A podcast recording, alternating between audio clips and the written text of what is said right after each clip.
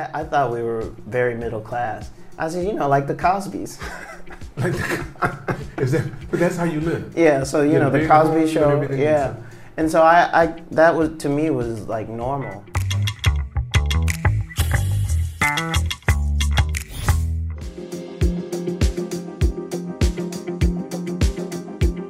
Mance, I want to thank you for taking the time to come this morning.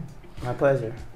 Um, let's start off with the first question. Okay, Now, I, I met you only once, and you've been here for you said 20 years. 22 years. 22 years. Yeah, And I met you once at a party that Dan threw, right. right? And that was at the Sanno Hotel, I believe. Yeah, I met you then, and you had your camera with you and stuff, and you're a photographer, or you were at that time. yeah. Where were you born? I was born in uh, Michigan. Okay. So my parents were in grad school when they had my sister and I. I have an older sister. How many years difference? Uh, a year and a half. Okay. Are you, so- your sister and parents doing okay? Yeah, everybody's good. My sister's in DC, and my parents go back and forth between South Carolina and Ohio, depending on the season. They're from South Carolina? No, but um, once they retired, they, they bought a place down there. And Okay. my dad's mother is from South Carolina, so we had some connection with uh, with Charleston in the family. Right. so right. um, so they go down there uh, in the winter and come back up to Ohio in the in the spring, summertime. yeah. Had you ever gone? Have you been down Oh there? yeah. Oh, uh, Charleston's beautiful. You know, I've it's the yeah, it's the number one destination uh, location for weddings. Is that right? So In the US? yeah, and Hawaii's too. Okay. So that that should tell you something. Is that right? Because Yeah. the because the changing of the leaves and everything. Well, you know, they have the kind of uh, old Southern style Mhm. that you know, the antebellum kind of houses and stuff. A lot of people Yeah, like that. Dresses. Yeah, the dresses and, and the battery. So Yeah. and they have these great uh, oak trees with Spanish moss that grows on them. So it's, it's really scenic. Yeah. Um, but you know, of course, there's a lot of history, both good and bad, down there. But um, it's a very interesting place. And um, during slavery times, a lot of the slaves could actually hire out, and they could get work passes, so they could actually leave the plantations and go work in the city. Mhm. And they had permission to do that, and they could make money on their own. Right. And so there was a lot of black entrepreneurial uh, history in Charleston. So it's, it's very different from Virginia and, and other states. Yeah, yeah. But you know, we had big uh, slave uprisings in, in. South Carolina Well, also. all- I think they were everywhere, but they Yeah. just you have to look deep enough to find them because they were them. out the book, books. yes, They, a lot of people didn't want people to know that that took place. right. That's happened in modern history too. There were some uprisings in the military during the Mm. Vietnam time. Oh, really? that they won't talk about, which I'll tell you during lunch, Yeah. that actually took place that were big Huh. deals. That's interesting. I didn't. Yeah, I I mean, know- I, I didn't. That's the same. Our history has been. Just think about the American Indian. Right, you think Right. we've been snubbed out? right, They were annihilated, right. And the history is lost, Right. basically. And some some tribes are completely gone. Yeah. But that's interesting. Anyway, I don't know if I'm going to keep this in or not. Yeah, no. take this part, take all this part out here get back to. So, wait, wait, where were you born again? You said. So I was born in Michigan. Michigan. Um, my parents were in grad school when they had us, and then um, my father taught for a couple years. Mhm. So we lived in Virginia, and then we ended up moving to Seattle, um, and we lived there for uh, three years before moving to St. Louis. What did So, your father teach? Um, I'm not actually sure. So he got his PhD in agricultural economics Okay. because he wanted to study entrepreneurship, but there was no um, major that had that as a as a topic. So he found these um, farmers in Michigan who would um, have you know when you can go pick your own Mhm. fruit or pick your own corn or whatever. That's how they would make uh, money Right. because as a farmer they couldn't you know they were in the red. So they, they started these businesses where they would have just, you know, the average Joe come pick corn or whatever, and that's how they would make enough money to make it through the year. So he was researching that and these entrepreneurs. So that was what his major was in. So I can't imagine he was teaching agricultural economics, but What but- about your mother? She just. Uh, she was a M- she got an MS in nutrition. Okay. Yeah, um, and then they got into business, and so most of my life, my parents were entrepreneurs. Is that So, what yeah. kind of business do they have? when we lived in St. Louis, uh, they owned a company that made uh, and repaired uh, railroad cars. What? Yeah. wait, wait, wait. Wait, your mother and father started a business that repaired railroad cars. yes. Well, how? What kind of repair? Like what? Um, so you know the, the, the, the cars are the that make up a train. Right. Um, they would manufacture them, Okay. and sometimes there would be damage to them, so that they would repair those. Okay. So they had that company um, probably f- 15 years or so. And then they got a contract uh, with the government to make these huge um, boxes, uh, containers that you could put a tank or airplane wing in, and you could stack them on top of each other. And they had a hydraulic floor. And that was a contract that, that the Navy was buying these containers. Right. So they did that, and then um, my dad kind of saw that that business was um, kind of railroad industry was gonna go down. Mhm. So he got into uh, automotive. So they bought a company in Ohio that made um, car parts, so automotive stamping. But how old were you when your father had the first? co- Did you remember? Were you a little boy or were you? Yeah, so um, we moved to St. Louis in '81. So How old were you? I was in first grade. First grade. okay. Yeah. So, you know, I grew up with them running that company, and we used to go. The company was actually in on the edge of East St. Louis in Alorton, so Illinois, Mhm. so across the river. Um, so we used to drive through East St. Louis all the time, and you know, How many people were employed in this company? Do you know? I don't know, several hundred. Okay. Um, so when you came in, they knew you were the boss's son. Yes. yes. So you were very affluent as a little kid. Um, you know, it's funny. I always joke with people. I, I thought we were very middle class. I said, you know, like the Cosbys.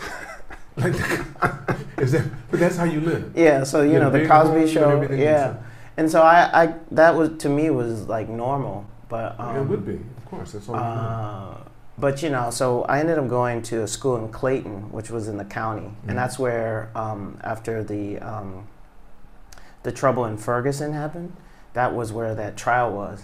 It was near my high school, and I was living in the city, so we were actually in the voluntary desegregation program. So we were bused to school. So I I rode with all the other desegregation students to school every day. But what kind of school did you go to? So it was a very rich, um, you know, suburban um, White school. white school in Clayton. Wait, so the school that you came from was pretty mixed, or was it? Yeah. So my my uh, elementary school was very mixed, Okay. um, and it's really crazy. So you remember the family that um, the the people were protesting, and the family, the the wife and husband came out and pointed their guns at them. No. Okay. But that was. So this was uh, two summers ago, or uh, well, yeah, two summers ago. You mean, you you're talking about from now? Yeah. Remember, so I don't watch the news. So oh, okay, so so I after don't. I don't. after the shooting of uh, well, the killing of of um, Mr. Floyd, George I Floyd. that. Yes. So there were protests all over America, Okay. and in St. Louis, these people were protesting um, along a, a private street, hmm and these two people pulled out guns. I might have heard of that. Okay, that was literally the street across the main street and diagonally from my from where I grew up. You grew up there. Yeah. So this was like, and it was literally two, three minutes from my elementary school is where all this happened. So it was just so bizarre um, to see that. But you know, St. Louis is a very segregated city. What city in the states is it? But St. Louis is like the deep south. So there's a street called Delmar, east and west. North of that is 99% black, and there's a street called uh, Grand. hmm and south of that is South St. Louis. It's, it's again 90 something percent white. So, I mean, where I grew up was very mixed, but, you know, just two miles north of that was like all black. And a few miles south of that was basically All all white. So you knew where you could go Right. and, and where you shouldn't be Right. and things like that. So, you knew that from a little kid. Your parents Yeah. would basically let you know. Yeah. And your friend, if they didn't, your friends would. You Right. knew where you could and couldn't go. But you know, I didn't really feel like racism. Um, it's funny though. In, in high school, I was playing soccer, and we were playing a, a team from the the kind of county. So it was very, you know, uh, rural white no black people. And I stole the ball from this kid, and he was like, "Nice play, No, he didn't. N word." And I was, I just like saw red, and I did you do? I You started chasing the guy, and I was cussing, and and and and so of course you know the referee blows the whistle. The, my coach takes me out and had me sit down for a few minutes. I was so livid. You caught him, I'm sure. I never, I wasn't able to do anything, but you know. But you did catch him. Well, I mean, he knew he messed up because I saw it in his eyes. His eyes got, you know, like this, and he, he, said was, what he was thinking. Yeah, said- he was running. He said, "Was that my inside talk or my outside talk?" Yeah, and I- and I, I couldn't believe it. You know, I was just that like funny? That was the straw. the nerve. That was the straw. you picked the wrong straw. But you know, St. Louis was a, a a very good city to grow up in. We were right near Forest Park. I didn't really feel, um, you know, when I think now, what like what a child needs to develop and and live their best life, you know, a sense of safety and protection and being loved, and and that was all there in abundance. And we had great neighbors. Um, one of the women who lived down the street from us, uh, Frankie Freeman, she was a civil rights attorney and she worked under Johnson. So she helped get a lot of legislation passed. And she used to have these parties at her house and she would have people from like Yemen and all over the world. And it was it was Is that when you very got your first taste of really international mixing? yeah, Yeah. it was really. And she was kind of like a a, a, um, a grandmother figure. I mean, she you know she helped mentor my parents. So and you know, there were a lot of people like that. No, she passed away, um, and she was pretty old when she passed Yeah. away. And um, there's a book about her as well. Is that right? So um, and her husband was a photographer. So Is that what you?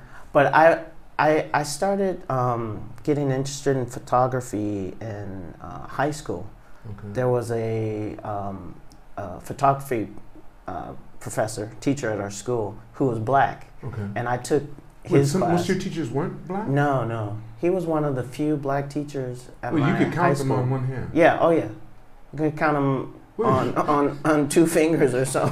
It wait, man, wait. So wait, I want to go back a little bit. So elementary school. What was your elementary school like? The person you can remember. What was it like?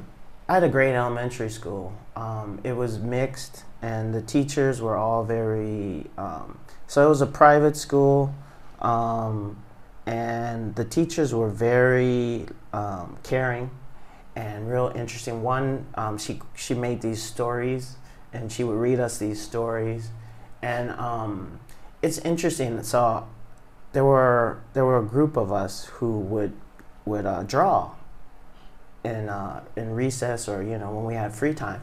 And of that group, um, two are artists.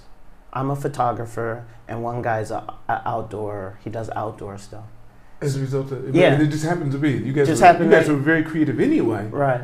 And you're doing things in your adult life that were very creative. Yeah. So I mean, it, you you see how things really hit you at a young age. And you they, don't they think were, nur- but you were being nurtured in the areas that you liked anyway. Right. You weren't being told, no, stop that and do your math. Right. Okay. Right. So so I had a great um, ele- elementary school, and it was like a five minute walk from our house. So we would walk to school. So we lived on the corner uh, of a street, and there was a major uh, thoroughfare uh, right there, and two lanes going each way. And so I would I would walk to school, crossing that street from elementary school. So you know if there weren't any cars coming, I would go against the light, Yeah, yeah, yeah, yeah. allegedly. But you know, so so that experience of you know walking to school. Were you close with your sister? yeah. So she's just two years older. yeah. you, right? So so we would walk together to school. Are you still close with your sister? Yeah. So um, she has two kids now. So you're an uncle. I'm an uncle, and uh, the How old are my your kids? How old are uh, my nephew just turned uh, 15. 15. Wow. Let me let me say that again. My nephew just turned 14. I, I say it both ways and make sure which case- one's wait, I'm gonna let you hear this whole thing right here. No, you're gonna get you're gonna get to, you're gonna get to hear your uncle not know if you're 14 or 15. I'm not taking this out. No, no. Go on. I'm pretty sure he's 15. All right. And Well, say hello. You don't forget that's your camera. Say hello to your family if you want to. Hi, everybody. so, um, and my niece is uh, 13 Okay. or 12. All right. I think she's 12. So there's she she did the same spacing that your Yeah, same. did. And my, my dad and my aunt are the same. Okay. um, pretty much. So it's it's pretty interesting. And it's just the oh, two he of had them. a sister. He had a sister. He what has an older mother? sister. What about your mother? She had uh, so let's see, Carol, Charles, Oh, Carl, she had quite a few. uh, Kathy, Cindy. So it's five. Right. And they all and my grandmother and grandfather, uh, Cosby and Carrie. So everybody's a C. Are you kidding me? really? Yeah. Wait. So your mother, where's she ranked among her siblings? Uh, she's the third, I want to so say. she's in the middle. of the five? or no, maybe no, she's the fourth. Okay. Yeah. So um, no, no, no. So she has an older brother, older sister, her, a younger brother, and a younger sister. So, So she's, she's the middle. middle, the yeah, middle. exactly in the middle. Yeah. And your father, is he the oldest or the youngest? He's the youngest, and I'm the youngest. So he Um, knows. So you guys both know that. ha- What it's Oh, like to yeah. have an older sister. Oh yeah. But my my my nephew is older than my niece though. So That's the only. So it's the only your one. Sister, your sister broke the tie. she broke it. She broke the tie. And you you con- you contact your family often? Oh yeah, you know I think especially during COVID, um, you know when you had downtime, we would just, uh, and and also because things are a lot cheaper these days, Mhm. or it's free basically. Tell me, I was just talking to my mother this morning. Yeah. Let me ask you this, man. When did they finally feel like you're not coming back? Because I'm sure they tried to pull you back, didn't they, for the first Yeah. 10 years? Well, I think my parents knew um, from an from an early age that I was really interested in Asia. Um, and when I was in high school, um, well, let me backtrack. So when I was uh, in 1980, I saw Shogun, the the um, the miniseries with uh, uh, Toshiro Mifune and Shimada Yoko, um, or Yoko Shimada rather, and um, it was the you know the the real thick novel Mhm. um, and it after the Thorn Birds, it was the next big miniseries, and it was a huge hit. It, it had the highest um, viewership, and as a result of that, all these you know sushi restaurants and tempura restaurants and all these Japanese things started becoming very popular all around America. And um, there was a scene in this drama where these ninja come out and attack. There's a night attack on the castle, and I was just blown away. And I said, "What? What is this?" And I was like, "Oh, these ninjas, they're so cool." I was like, "This is what I want to be." Isn't that interesting? How old were you at this time? So I was seven. And that's when you knew. Yeah. So I saw these ninja, and it just blew my mind. And I was like, "This is what I want to do." And then um, there were a lot of movies in the '80s uh, with this guy named this actor named Sho Kosugi, who's from Nagoya. His son is a really big actor here called Kane Kosugi, but he did all these ninja movies, low budget, really bad ninja movies in America in the '80s. So the whole '80s, I was like just enthralled with ninja. So you know, martial art magazine. You know, most kids and most guys in school were reading, you know, car magazines or something. Mhm. I was reading martial art magazines. So I was really into martial arts, and I used to make my mom take me to South St. Louis, which was like the white section. There was a little um, uh, Chinese-run uh, Asian martial arts shop. So they, they had antiques and incense and you know nunchucks and all kind of stuff. But they also had the ninja books and, and weapons and things.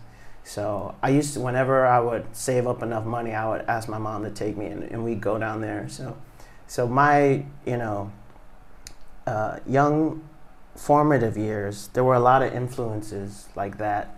Um, and some more subtle, like, you know, we used to watch uh, Speed Racer and Battle of the Planets, all these Japanese anime, but not really kind of piecing together that they were Japanese.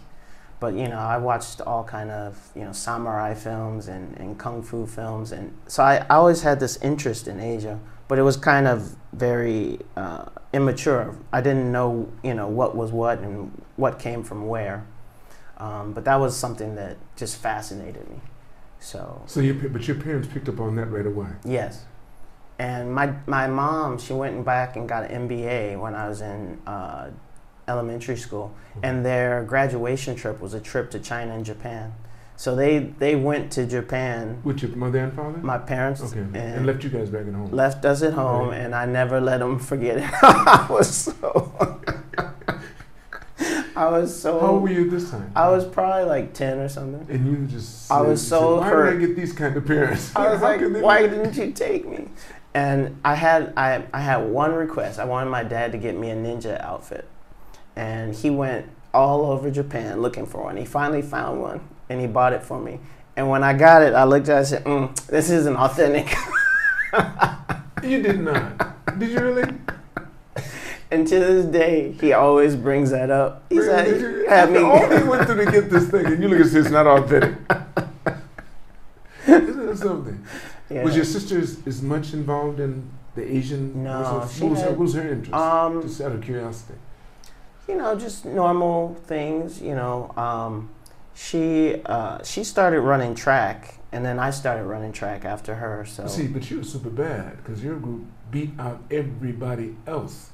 That that four four one hundred, yeah, yeah. you guys killed them. You Yeah. got to hold the trophy up there on the top, and you had everybody standing beside you like this. All those other teams. Well, that's a funny story because So that was my freshman year. So I Was went, it? I went to state freshman year. Well, you must have been anchor. Uh, I was anchor? the, I was the lead. Oh, you're the yeah, lead. I was the but you lead been runner. such a gap. yeah, but um, the team that should have won is actually it was a school called Berkeley, and they were our rivals, uh, and they're actually in Ferguson, so where the Michael Brown incident was. That's where that school is, and uh, they dropped the baton.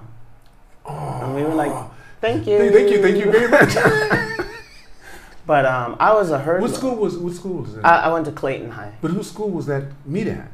Oh, that was at state at uh, Oh, the state- Jeff oh, City, oh, Jeff City, uh, and at the state capitol. It was Uh, packed. Everybody went yeah. nuts. So um, so yeah, so I ran track. Uh, I Is that, started. is that the only thing you did was f- the four the relay? no, no, no. I was a hurdler. hurdles? I thought yeah. I was going to think. Yeah, so I was a state champ. I was actually national champ, uh, junior Olympics when I was 16. But what got you into track and field? You- You were headed towards art in elementary school.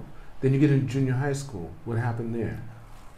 Um, I don't know how we got in. Well, my parents used to run many marathons, so they used to, you know, run. So they're always Um, but then they they used to take us and we would bike ride and things. But then somehow we got into it. I think they just wanted us to do something in the summer so we wouldn't just be at home.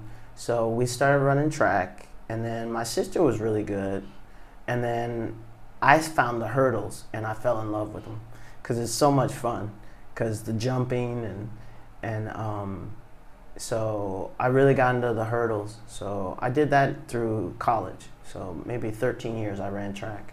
Mm-hmm. Um, so I did, you know, I'd play basketball in the in the winter, and then I would play um, soccer in the fall, Mhm. and ran ran track in the spring track and was summer. your favorite. Yeah, oh yeah, track was fun. So when you went to college, what did you major in? Asian studies.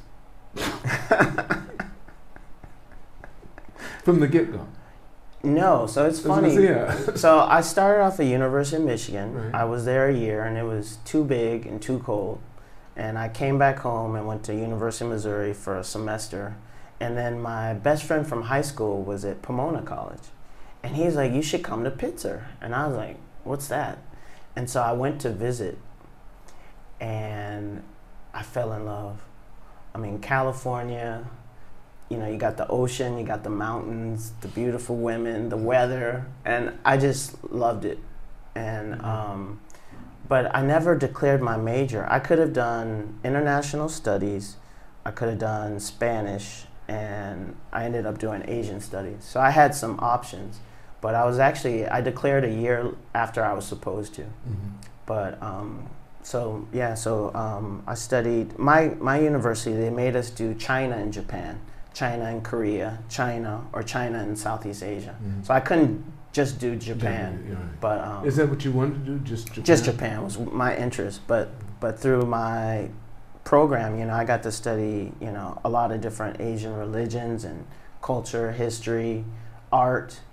Um, I even took a Japanese like econ class, so it was, it's kind of very um, multidisciplinary. Mhm, mhm. Um, but the thing was, I never had like a plan. Like, okay, this is my life's goal, and I'm gonna do this, this, this, and get, and no, yeah. so I had no idea because Asian studies isn't a very useful major. you can Yeah. either go to grad school and teach, Right, right. or you can be a consultant or something. But with just a undergrad degree in Asian studies, it it doesn't do much. and I, I had no like thought of that, and it's just what I love. So I, I just So how'd you get here?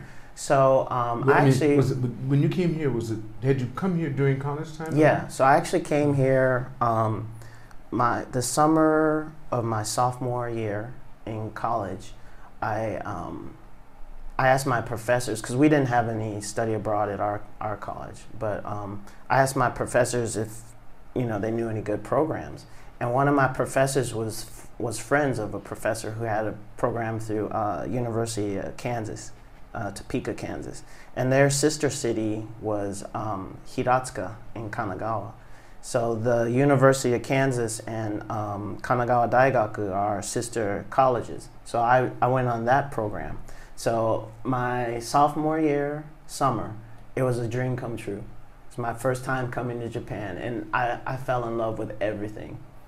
Um, How long were you gonna? How long? Did it you was it was six weeks, six weeks. Okay. and, And what were you to do during that six weeks? so we had classes at the university, and then we went to Kyoto, and we stayed with um, we stayed in this dorm, and you know hung out with students and things. I went to karaoke for the first time, and I did it twice in one day. you like that, right? It was so much fun. So I went in the in the in the daytime, and then with different friends in the evening we went, and um, I mean it, everything was great, and you know we studied Japanese and Mhm. everything. So when I got back to college in the fall, I had enrolled in Japanese. So the first week of class, I'm like, oh oh, and I, I knew all the answers. You knew all of them. I knew everything. So they had to do something with you. So by the second week of class, I was like, what? Like, this is like, it, all of a sudden it was a totally different language. And I was like lost. So my whole six week summer program was actually officially a week, a week's worth of Japanese. I got you. I got you. I got you. Okay. So I actually didn't do that good in Japanese, and I ended up dropping it the next semester. And then um, my the um, the winter vacation of my senior year. So winter vacation senior year, I was like missing Japan, and I wanted to come back, and I was trying to figure out how can I get back.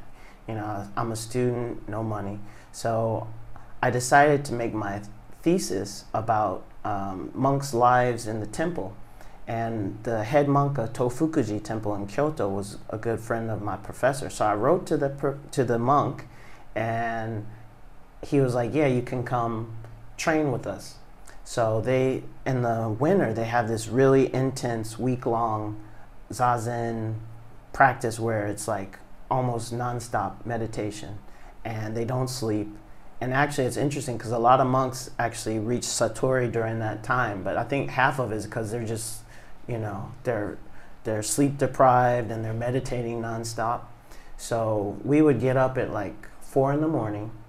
They would chant for an hour, and they gave me a sutra book. I mean, it's all cursive Japanese. I'm like looking at it, and they would chant for an hour. So I would just hum, just to stay warm and then we would meditate for an hour, have breakfast, and then during the day I had free time, and they would work, and then we would meditate again at night. So I did that for four days, And what was the result of it? What'd you do? and it's weird because somehow Japanese started clicking for me. And my time, uh, you know, in the temple, you barely talk. Every time you try to say something, they shh, don't say anything. So, um, but I met this woman who was visiting the temple, and she started talking to me, and, and somehow I, I, I could understand. So it was really bizarre. But then I went back uh, the next semester and took Japanese. So I, I kind of had a year off from Japanese, and then the last semester. So I only studied Japanese for one year in college. Mhm. Um, but then when I graduated, I worked for my parents So what, what were they doing this time? Uh, so this is when they had the automotive stamping company. So Okay. they had a factory in South Carolina, Mhm. in rural South Carolina, a place called Sumter. So I worked there in the in the office for uh, two years. Now, when you say stamping, I don't understand. What do you mean? So um, a lot of the car parts, um, there's coiled steel, that rolls through a press and it stamps these parts. So you have a, a, a big sheet of steel that gets, as you stamp it, it gets smaller and smaller, and in the end, you just have a little piece. And then that's what goes in the car. Okay. And uh, it's very loud and very, you know, it's, it's a fact, factory. Um, so I work there, and you know, people always say, "Oh, you know, you're so lucky. You know, you're working for your family and this," and they don't understand. Like, you have such a different feeling of responsibility. So you know, most people nine to five at five oh one, the the office is a ghost town. No one's there. But because it's my parents' company, Yeah, you know, one time I worked uh, 21 days straight. Mm. So no weekends, no, you know. Um, so I, I had a lot of stress. And I was really not loving being, you know, I went from California to South Carolina, rural South Carolina. And, um, you know, I wanted to be back in Japan. And this girl I had dated in college, she uh, messaged me or called me up out of the blue and was like, oh, you know, do you still want to live in Japan? I was like, yeah. And she's like, I think I can help you. So she knew some people whose town was near our college in California, and they were hiring teachers because they had a sister city in in um, Tochigi. So I actually got um, through her got an opportunity to interview in California, and they said okay, and so I got to teach uh, junior high English for two years. Wow. So it was Without going through the JET program. Right. Wow. It's a little better. The pay was better, and Mhm. you know, I had a. Um, we had these townhouses, and I had a two-bedroom um, living, you know, living room, Mhm. kitchen, huge bathroom, all to myself, um, for two years. Nice. But of course, I was in rural Tochigi, so it was very, uh, you know, Inaka, very country. But um, I, I had a ball. Did you find that did that help you to pick up Japanese quicker? So interestingly enough, I wasn't able to study Japanese because there were no classes in my town. But um, on the weekends, I would take off. I would go all over. Like I even did the um, uh, the pilgrimage in Shikoku, the 88 temples, Hachiju Hakkasho. I did that by mountain bike. So I would just get on the train, go to Tokyo, or you know, do my martial arts. So I was never at home. So you know, just over the two years, looking at signs and reading signs and things like that, you know, you start to pick it up. Um, but my Japanese wasn't great. You know, it was fair. So when did you come to Japan to be where you are now? So I moved back uh, to the States in 2000. And from 2000 to 2002, I worked for my parents again. And this time in Ohio. But I was like, okay, I don't want to lose the little Japanese I have. So I made friends with the Japanese students in town. So I would always hang out with them and speak Japanese. And so I figured the best thing was to really master Japanese was to come back and I did a language program here at uh, Takushoku University uh, in Myogadani. And that was just two years intense, nine to five, every day, Japanese. And that's really what kind of, did it. yeah, Was it reading and writing as well? reading, writing, oh, everything. it happens. Yes. Yeah. But the, the funny thing is, so when I had come to look for a program, I stayed with a friend on the Tobu line from Ikebukuro, and every day I, I saw this poster, and I couldn't figure out what it was. This beautiful Asian woman with long hair, long flowing hair, and I knew it wasn't a photo, I knew it wasn't a painting, but I couldn't figure out what kind of art it was. So finally, I went to this exhibit at Tobu department store, and there's a white guy in a suit standing there. And I'm like, oh, hi. And I walk in and, and see the exhibit, and I figured out it was cut paper. So it's uh, these paper cutouts. Kirie is what the Japanese term is. And I was getting ready to leave, and he was like, you know, did you understand the work? And I was like, yeah. And he's like, well, the artist's wife is having a, a book signing. If you want, you know, she can sign your book. So I was only there for two weeks, and you know, I was on a budget. So I bought the cheapest book, but I was first in line for the book signing. And when his wife uh, greeted me, she's like, "Oh, hi, nice to meet you." And I told her I was coming back in six months to study Japanese. She was like, "Oh, then we should have tea," and she gave me her business card. So, you know, when I come back in 2002, I start to um, interact with this artist's widow, and you know, I would translate things for her website, and she would have me come to some of the exhibits. So when I graduated from my language program, she hired me, and we had a um, we had a, a, a, tour of all the Mitsukoshi. So um, when I graduated in 2004, we had a exhibit of his art. Um, the artist's name is Miyata Masayuki. Um, and he, he was considered the number one Kirie artist in Japan. So we, we had an exhibit at Mitsukoshi um, and Nihonbashi. We went to Sapporo, Osaka, uh, Fukuoka, Sendai. So, so we went all over. And before I actually started working for her when I was still a student, she had an exhibit of his work inside the Forbidden City, mm. where the Chinese emperor's art collection was. So I actually got to go on that trip. So this was my first time. See the Forbidden City. My first time in China. Wow. We stayed at the state guest house where they had the six party talks, and you know I got to see the Great Wall, and and and we had our um, our reception dinner was in the the Hall of the People, so their Congress. So I mean, it's just this amazing experience, and I, I, I was like, well, I don't ever need to go back to China because you're not going to top this. but um, so I worked for her um, for about ten years. Is she still doing well? She passed away in oh. September. Oh, did she? Yeah. So I actually found her at her. Uh, she lived in Shirokanedai, and what actually, you, you found her. I went over to her condo, and I found her in her bed she had already passed away. So you're the first to discover. Yeah, but she was like my Japanese mother and my mentor for 20 years. So she gave you. Yeah, so I had a key. You had a key and everything. Yeah, so um, I used to drive her around. She didn't have a, a, a, license, so I would drive her a Jaguar and I would chauffeur her around. How old was she when she? She was 78. Oh, that's too young. Yeah.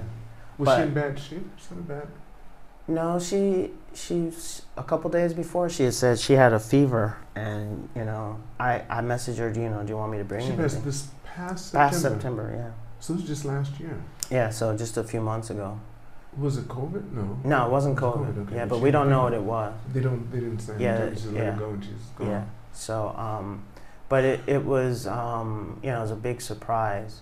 But because of that, so these last few months, I've been helping out um, with trying to secure his legacy. You know, his artwork. There's still a lot of his artwork that the company owns, um, and so uh, trying to deal with you know the disposi- dispensation of her um, you know her apartment and all that stuff. So it's just, just a lot of stuff. No, no family. She's the only. She was by herself. Yeah. She's so, the only family she yeah, had. So that's interesting. And uh, actually, she came to the states. I brought her home for Christmas one year. So your family got to so, Yeah. So everybody loved her and knew her and. Um, you know, she was like my Japanese mom, really. Yeah. yeah. So, um, but you know, I had worked for her and we were doing exhibits till she was about 70. So mm-hmm. just about nine years ago, 19 years ago, she kind of slowed down. Mm-hmm. And, you know, I was like basically her chauffeur. I would take, take, take care of her dogs and take her shopping. And I'm like, you know, I didn't really, this wasn't my goal of being in Japan. Mm-hmm. So I'd been doing photography more uh, as a side thing and that's when I decided to um, start my own company. And so I've been, you know, sponsoring myself the last, um, I guess, eight years. What's the, can you say the name of your company? Oh, it's just Mans. It's it's uh, Mans Pro. So Mans, Pro. Mans Pro. But um, you know, my main thing is photography, but I do translation, and um, you know, sometimes I do things on TV. Um, yeah, I know. I've seen that too. Right. Yeah, so you know, there's a lot so you of. have a little modeling agency you go to. Yeah. Is, is, there one in particular that you use all the time? No, no, no. Uh, so I, yeah, freelance. freelance. Yeah. You're freelance. Yeah, no, freelance. freelance. freelance. there you go. But you know, the last few years, I've been doing mostly studio photography. Okay. So I contracted with a Japanese studio. So you know, before that, I was doing parties and entertainment, movies, and uh, concerts, and you know. So I've done everything: fashion. I've done you know the entertainment. I've done parties. Which do you enjoy the most? gosh, you know, it's kind of it's kind of embarrassing, but I really like uh, nature photography. So and you're shooting people all the time. You'd rather be out in the woods. Huh? in the woods, or Really? you know, and I love um, fireworks. Uh, I'm I'm working on an exhibit coming up, and it's gonna be mostly fireworks. Mm. and I did an exhibit of my firework photography in Thailand Mhm. uh, a few years ago. So that's really what I love. But you know, the the kind of shooting people and stuff is what pays the bills. Right. What do you shoot with? What do you Uh, use? Canon, Canon? yeah, five D. Uh, um, I have right now. I just have a regular. Uh, it's uh, 24 to, 24 to 70. Okay, you don't need much. They- I've heard before that if you're a good photographer, it's not the equipment, it's your eye. Yeah, your eyes matter, Right. but you can make a small camera look like it's yeah, taken by a pro if you're really good. but also more so than the camera, the lens is what's the most important. Having Right. a, a really good glass. And a- right, yeah. the, the proper amount Yeah. of light and everything. But um, the, the all the cameras right now are, are, are comparable, and even like um, you can shoot really good photos with your iPhone. Mm-hmm. I know now. that. Yeah. I know that. I mean, and now everybody thinks they're a photographer just because the you know the the ca- camera's capable. Right? yeah. But um, you know, it's it's been interesting. You know, I've shot everything from um, you know uh, prime ministers to to royalty to you know to just regular people. Okay. what Um, would you say? Are, give me your top three or top five shots you've taken that you think now this is, I mean, this is the one. Um, so I was shooting this um, music um, event in um, Odaiba, and as we were leaving, we were looking at the sky, and we are like, "Man, this looks like really ominous." And this huge, just front came in. It's like a black cloud over Tokyo, and in the distance there was kind of light, and it was towards Sky Tree and we were crossing uh, Rainbow Bridge, and I and I looked up and I saw it, and I was like, "Oh my God, this is amazing!" So I had that time I had a telephoto lens, so 70 to 200, and it was packed away. And I tried to take a photo with my my cell phone, and it wasn't working. So I I put my camera back together, and right when I took it out, we were near Hinode Station Mhm. on the highway, and it just opened up. So I got I rolled down the window, and I and I took a shot and I got this perfect kind of futuristic Tokyo scape with this crazy dark cloud over Tokyo. And that was, you know, just being at the right place at the right time. That's your favorite picture. Yeah, it's one of my Okay. favorite photos. Give me another one. Um, another one, uh, it's not the best photo because it's actually not perfectly focused, but I was in uh.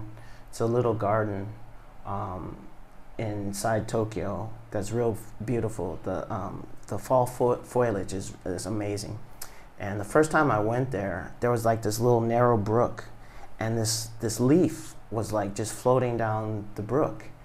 And I just happened to catch it and it looks like it was frozen in time. And that's my favorite photo. Although it's not my best photo, but it's, it's still my favorite. That's nice. that's Um, nice, that's nice. And I've got some pretty good photos of Japanese fireworks, but it's not me, it's the fireworks, you know. Jap- Japan has the best fireworks in the world. So, so? yeah, so, Yeah. but So what do you see yourself doing from this point? You've been here for how many years again? 22 years. 22 years. What do you see yourself doing from this point? Do you plan on stay, making this a long-term? Yes, yes. I don't see myself leaving Japan. Um, you know, I think if you live here four or five years, you can kind of take it or leave it, and it's easy to leave. But once you've been here 10 plus years, it's there's so many positives, um, and it's so easy to live here. Uh, especially if you can speak some Japanese and are interested in the culture and the people, I, I think it's hard to leave. Have you thought about changing your, your nationality? Uh, no, I haven't thought of that. Okay. Um, Because you know a lot. There's quite a few people doing that now. yeah, you know, I have a, a the, friend. The Japanese have made it easier, especially if you plan on staying here. Right. You've been here for a while. Right. I actually have a, a, a friend who's black and American, and he changed his nationality. Um, I think, do you know Henry? I know yeah, Henry, so, yes. yeah, so, um, I never really thought of that. Um, but, um, you know, I, I definitely feel like I'm American. Mhm. But the longer I stay here, I, I, I feel like when I look at the news and things that are happening in America, I, I can't understand Mhm. a lot of what's happening. And it, to me, it doesn't seem like the country I grew up in. So um, I definitely plan on, you know, um, planting roots here. So um, I'm actually writing a book on uh, Japanese ninja movies. So um, when I was a student here studying Japanese, I used to go to the antique markets. And one time I found a guy who had uh, posters, and I was like, "Oh, do you have Shinobi no Mono, which is a famous um, 1960s ninja film?" And he did. So I bought this poster, and it was like, "Wow, you know, this is like the holy grail of ninja movies." Um, and after a while, I, you know, I just started going every every Sunday he was there. I'd buy posters from him. So now I think I have probably 200 ninja movie posters. So one of the probably the best collections in the world. And one day I said, you know, it'd be kind of interesting to find the actual movies. And so I started looking, and back then it was VHS, and there were just a few on DVD. But um, I started, you know, writing down all the movies I could find and buying all of them and watching them and, and writing kind of a synopsis of them. So uh, over the years, I've been able to find that they actually made more than 400 ninja movies in Japan. And the oldest one was 19 13. You have that? I don't have it, Okay. but I, I have records of it. Mhm, mhm. So they've actually, ninja movies in Japan is actually over a hundred year history. And there were actually several ninja movie booms. The first being in the 19 teens, and then the 1920s and the 1930s. And then the next one, the big one, was in the 1960s. So um, I've actually gone and spoken uh, at several. I spoke at the, uh, the National Film Center. So um, in uh, Kyobashi, there's a film center. So I, I gave a talk about ninja movies there, and also in Iga, which is the area where ninja are originally from. Um, the Mie University, they have these symposiums they do. So I actually went and spoke about these movies. So I've been working on writing this book um, the last couple years. So that's one of my big projects I'm, I'm, Oh, I'm working on. Okay, you're going to probably end up speaking here too attack. Yeah, that'd we be do cool. that. I'm going to Oh, introduce, Oh, okay. introduce you to the um, to the person that can set it all up for you Okay. because he's the librarian and our historian too, Oh, nice. nice. and he loves that kind of stuff. Yeah, and it's fascinating because no Japanese, um, you know, I've met a lot of real famous researchers, and none of them have researched this, and none have compiled, taken the time to compile, you know, all the ninja movies. So this, there's a history that's just, you know, Well, hidden. Yeah, right. Yeah, so it's just really fascinating. Isn't that something? Um, oh, I got a lot of thoughts right now. yeah. That's fantastic. Okay, there's a question I like to ask everyone at the end, man. Oh wait, I gotta do one thing. do, before do, do- do some more things. So, you probably don't remember this, but we met years ago. before Dan, Yeah, we met years ago. So, um, when I was in college, there was a documentary about blacks in Japan. that was Struggle and Success. yes, And that was um, Regge Life. Regge Life. yeah. and my cousins are friends with his parents in Detroit, okay. and so they got me in touch with him. And so I had seen that and seen you in that documentary. And one time, I'm, I'm trying to think when it was. It might have been when I was living in Tochigi, but I, I had come to Shibuya and I was walking um, near the crossing and I saw you and you had this, um, you had this uh, trench coat on. Mhm. So it was, you know, late fall, early winter. And I said, my name is Mans and, and you're Lance. And, and that was the first time I met you Really? and you know it, it was really kind of um, inspirational to me because this is someone I, you know I had seen who's made it made a success in Japan and was in this documentary. So then to finally meet you there, it was is real fascinating. And we went to Shibuya Crossing? Or? It was near Okazaka? there. Near there. Okay. Yeah. It. But um, yeah, but I was like, wow, I I, I I know this guy. I've, I've, seen, I've seen him on you know this documentary. So that was the first time we met, Well, and I'll never forget that because you know, yeah. I don't. Remember, I don't remember that. I guess, but I should. yeah, I should. If you said your name was Mance, I'm so Yeah. I've had that happen a couple of times. really. When people have come to me here, I have one guy that saw me in. He don't, I won't. I don't know why I don't forget him because he was ex-military, I think. hmm And he said, "Young man, keep on doing what you're doing." And that was just out of the blue. That's all he had to say. All right. And I said, "Who you?" He said, "Doesn't matter. Just keep on doing what you're doing." Huh. Okay. like I, I will. I guess I will. But you know, I think, especially back then, and being someone black who's interested in Japan, you didn't have role models, you didn't mm-hmm. have a, a, a kind of blueprint of how to succeed. So to see that documentary and that talked about people doing various different things in Japan and, and then to actually get a chance to meet one of them, it was just really, it made my day. Yeah. That's good to hear. That's good to hear that. Tell me, what do you consider a good life in Japan? Um, just being healthy and um, you know having friends around you and being able to see Mount Fuji. Those are my three things. That sums it up. Thank Yeah. you so much. All right. Lance. I want to thank you so much. Been my pleasure. I want to thank all of you for watching this podcast. Remember, it's all unknown, so continue to reach for the stars because you're too blessed to be stressed.